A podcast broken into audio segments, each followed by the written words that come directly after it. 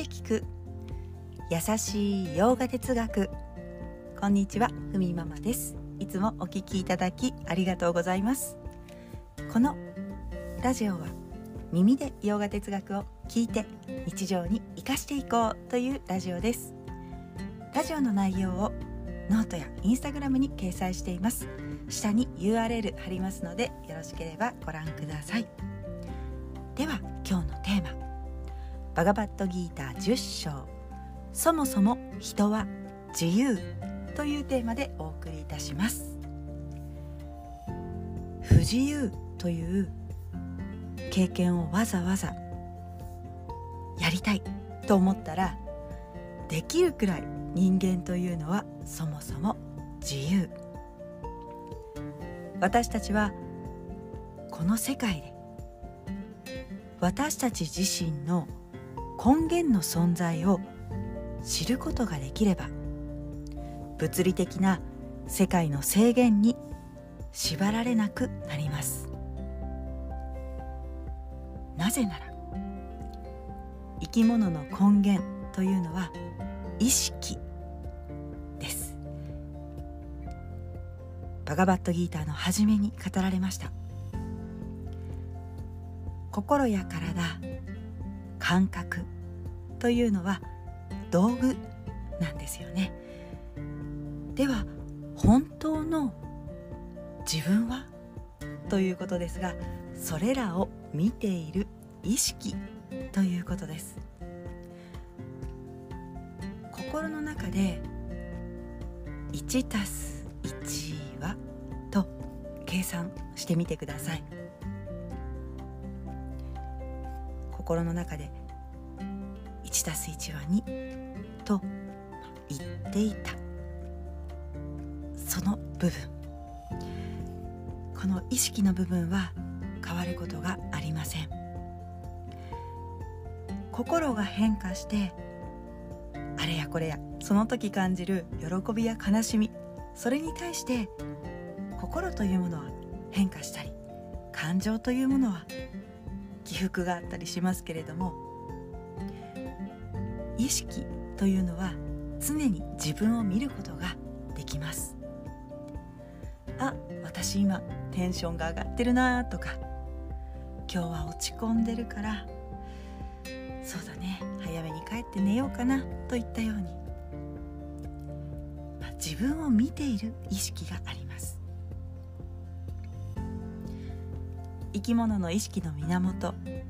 生き物が感じたり考えたり動いたりするもののベースになっている。ということです。一時私たちはこの体の中に入って自然の摂理イエシュバラの世界を体験している、まあ、それだけに過ぎない。映画の世界みたいにこのドラマが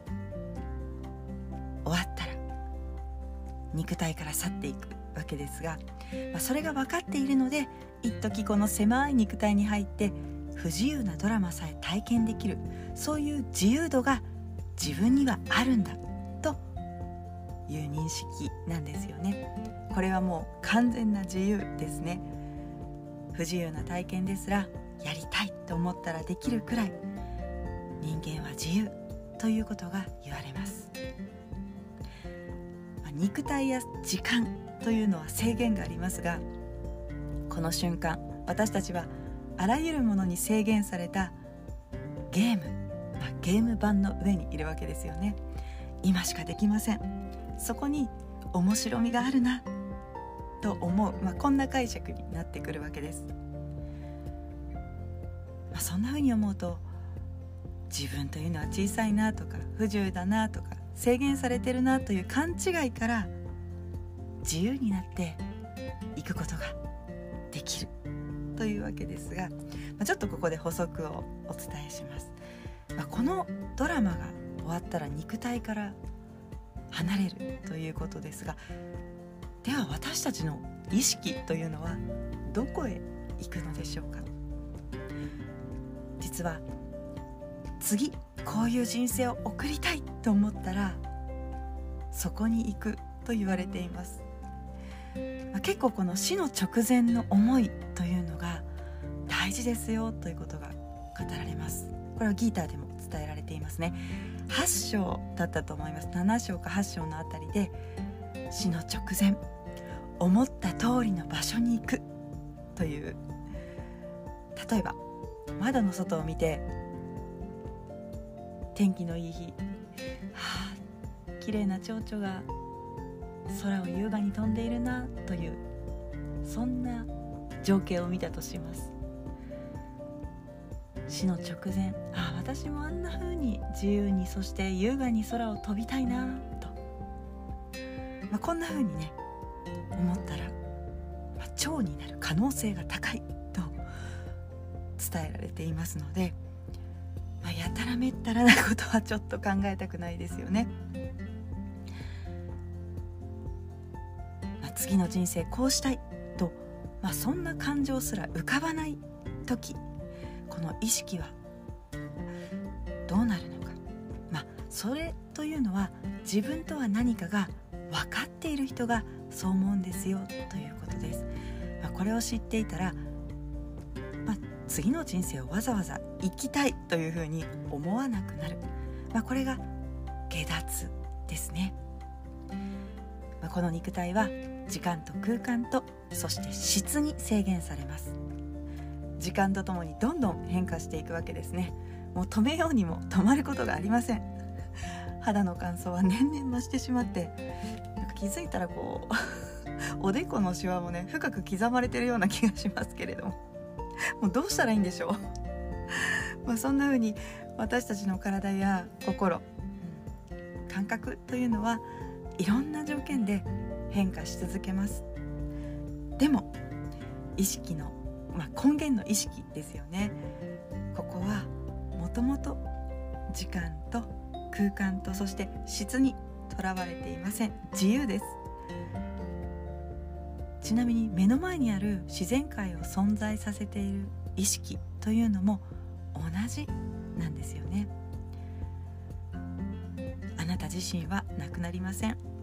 肉体は傷つきそして水に濡れたりすることもあります。そして乾燥したりまたなくなったりすることもある。でもあなた自身の本来の存在というのは決して消えない。